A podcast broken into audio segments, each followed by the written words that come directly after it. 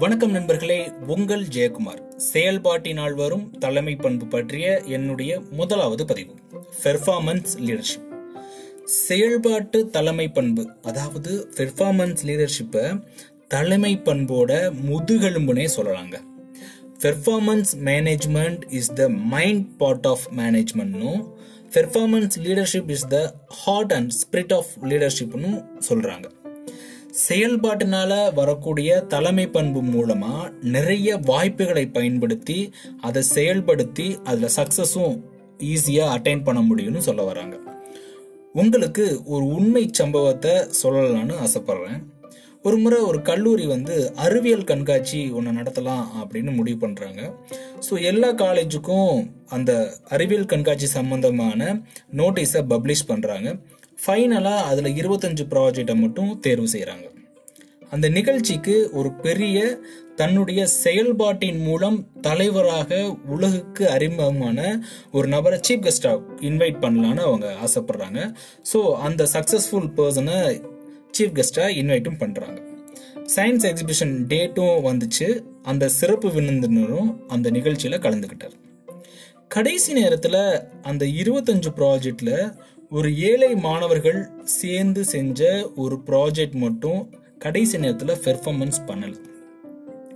அந்த ப்ராஜெக்ட்டு ரொம்ப சிம்பிளானதுங்க ஜஸ்ட்டு கை தட்டுனா கார் ஓடும்.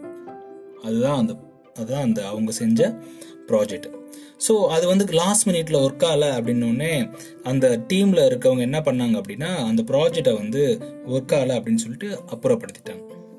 எல்லா ப்ராஜெக்டையும் கவனமாக பார்த்துக்கிட்டே வராரு நம்மளுடைய சீஃப் கெஸ்ட் மாணவர்கள்ட்ட நிறைய கேள்வி கேட்குறாரு இது எப்படி ஒர்க் ஆகுது இது ஏன் அது அப்படி இப்படி நிறைய கேள்விகள் கேட்குறாரு அவங்கள என்கரேஜும் பண்ணிட்டு வர்றாரு கடைசியாக வர்றப்ப ஒரு பிளேஸ் மட்டும் காலியாக இருக்கிறத அவர் வந்து கண்டுபிடிக்கிறாரு. கண்டுபிடிச்சிட்டு அந்த நிகழ்ச்சி ஒருங்கிணைப்பார்கிட்ட ஏன் அந்த இடம் வந்து காலியாக இருக்குது அப்படின்னு கேட்குறாரு உடனே அந்த நிகழ்ச்சி ஒருங்கிணைப்பாளர் சொல்கிறாரு இல்லை சார் இங்கே ஒரு ப்ராஜெக்ட் வச்சுருந்தோம். அந்த ப்ராஜெக்ட் கடைசி நேரத்தில் ஒர்க் ஆகலை. அதனால் அதை வந்து நாங்கள் வந்து அப்ரூவ் படுத்திட்டோம் அப்படின்னு சொல்கிறாங்க உடனே அந்த சிறப்பு விருந்தினர் வந்து அந்த மாணவர் குழுவை இங்கே கூட்டுவாங்க அப்படின்னு சொல்கிறார் மாணவர்களும் வராங்க. அவர்கிட்ட நம்மளுடைய சீஃப் கெஸ்ட் கேள்வி கேட்குறாரு என்ன கோளாறுன்னு கண்டுபிடிச்சிட்டிங்களா? அப்படின்னு கேட்குறாரு எஸ் சார் கண்டுபிடிச்சிட்டோம் அப்படின்னு மாணவர்கள் சொல்கிறாங்க சரி இதை சரி செய்ய உங்களுக்கு என்ன வேணும்? அப்படின்னு கேட்குறாரு ஒன்றும் பெருசாக தேவையில்ல சார் ஒரு சால்டரிங்கும் லெட்டும் இருந்தால் போதும் நாங்கள் சரி செஞ்சுருவோம் அப்படின்னு மாணவர்கள் சொல்கிறாங்க சரி இதை சரி செய்ய உங்களுக்கு எவ்வளோ நேரம் ஆகும்? அப்படின்னு கேட்குறாரு முப்பது நிமிஷம் இருந்தால் போதும் நாங்கள் இதை வந்து ஈஸியாக சரி பண்ணிடுவோம் அப்படின்னு மாணவர்கள் சொல்கிறாங்க ஸோ அவங்க கொடுக்கப்பட்ட நேரத்தில் அந்த தன்னுடைய ப்ராஜெக்டை பெர்ஃபார்மன்ஸ் பண்ண வைக்கிறாங்க. கடைசி நேரத்தில் அந்த பெர்ஃபார்மன்ஸ்க்கான பரிசையும் வாங்குறாங்க அந்த ஏழை மாணவர் குழு. இது வந்து உண்மையிலேயே நடந்த சம்பவம். உங்களுக்கு ஒரு கியூரியாசிட்டி ஏற்படுத்திருக்கும் இப்போ. யார் அந்த பெர்ஃபார்மன்ஸில் ஃபேமஸான ஒரு தலைவர்னு சொல்கிறாங்களே அப்படின்னு சொல்லிட்டு. எஸ் நீங்கள் நேர் கண்டுபிடிச்சிருப்பீங்க.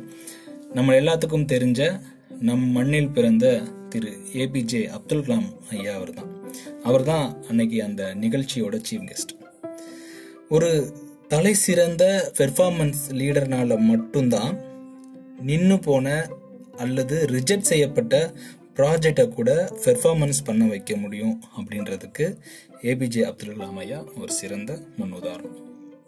நன்றி நண்பர்களே மீண்டும் நாளை இன்னொரு பதிவில் உங்களை சந்திக்கிறேன்.